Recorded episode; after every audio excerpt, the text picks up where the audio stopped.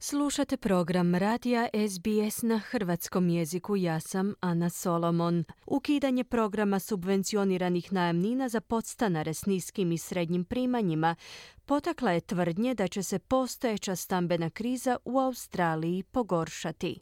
Ove godine iz tog će programa biti povučeno 6600 stanova s pristupačnom cijenom najma, što će samo povećati pritisak na sve one koji imaju problem pronaći smještaj. Prilog Sema Dovera pripremila je Marijana Buljan. Stambena kriza u Australiji ove godine doseže nove visine zbog gubitka pristupačnih domova za osobe s niskim i srednjim primanjima.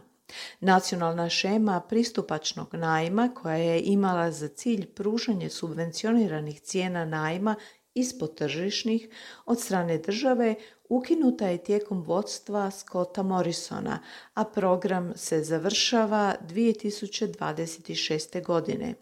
To znači da će 36 tisuća pristupačnih nekretnina biti uklonjeno do 2026. godine, a 6600 takvih nekretnina bit će s tržišta najma povučeno ove godine.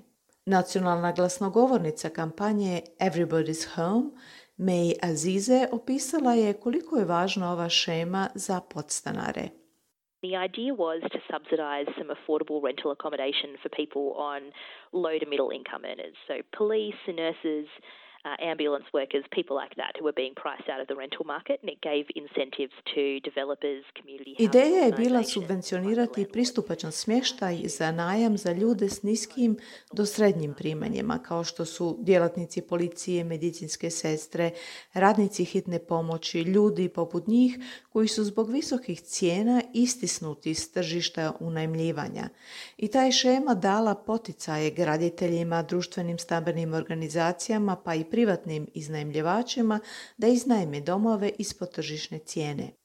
Ukidanje ovog programa i nedostatak predanosti vlade premijera Albanezija da ga učinkovito zamijeni mogli bi dovesti do problema za mnoge u budućnosti, vjeruje gospođa Azize. It just means that they're going to be locked into rents that they can't afford. It means they might get wiped out after they finish paying their rent. Um, it means that they might not have enough money for bills or they might be taking on To samo znači da će oni biti prisiljeni prihvatiti najamninu koju si ne mogu priuštiti. To znači da će nakon što plate stanarinu biti bez novaca. To znači da možda neće imati dovoljno novca za račune ili bi mogli uzimati zajmove koje ne mogu priuštiti ili preskakati i preskakati druge životne potrepštine. Upravo je to ono što je ova šema osmišljena spriječiti. Vlada premijera Albanezija, koji se zalagao da socijalno stanovanje postane prioritet, trenutačno je obećala izgraditi 20.000 društvenih domova u sljedećih pet godina. No gospođa Azize kaže da to nije ni blizu dovoljno za rješavanje problema o kojem se radi. What we need is for them to really scale up their ambition. So, this government is promising to build 20,000 social homes in the next five years. That is a real drop in the ocean compared to what the need is. The need is 500,000 homes across the country. Uh, so, we really need them to scale up their ambition to match the scale of this crisis. And you look at ono što mi trebamo je da vlada bitno poveća svoje ambicije. Dakle, ova vlada obećava da će izgraditi 20.000 domova u sljedećih pet godina. To je prava kap u moru u usporedbi s onim što je potrebno.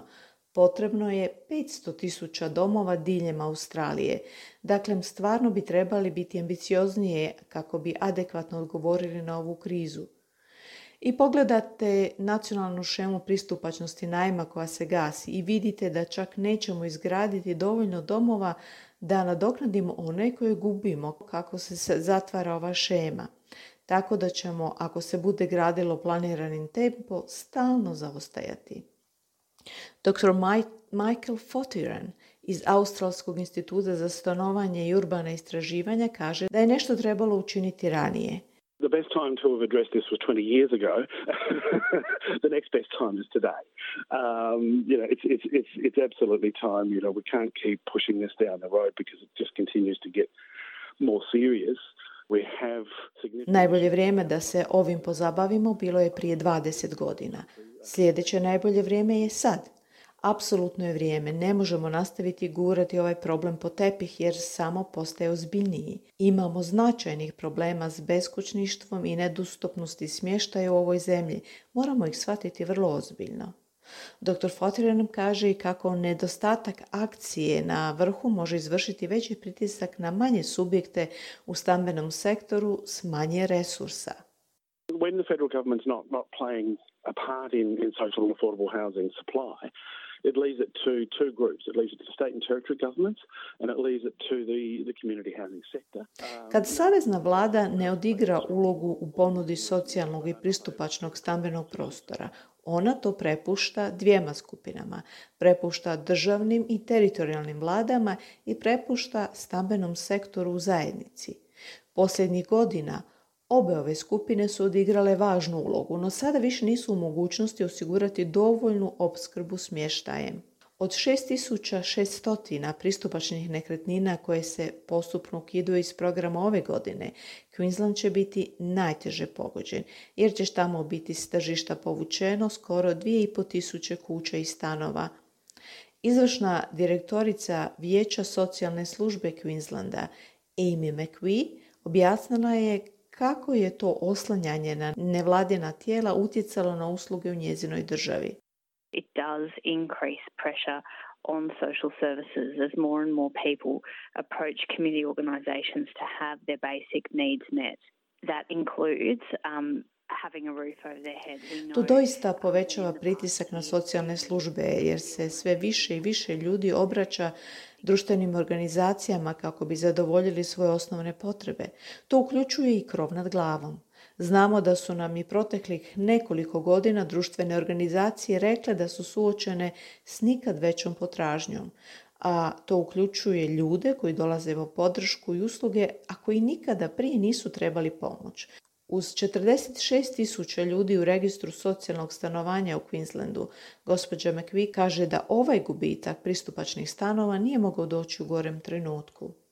Queensland really is at the epicenter of Australia's housing crisis. We have uh, record rent increases, we have historically low vacancy rates and we have a population the size of Gympie. Queensland je doista u epicentru australske stambene krize. Imamo rekordno povećanje stanarina, imamo povijesno niske stope praznih nekretnina, imamo 50 tisuća osoba koje se godinama nalaze na listi čekanja za socijalno stanovanje.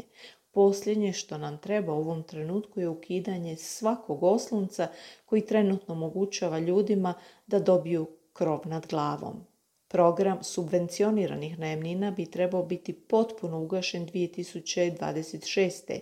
a stručnjaci se i dalje nadaju da će Savezna vlada ispuniti predizborna obećanja i posvetiti se rješavanju stambene krize u Australiji.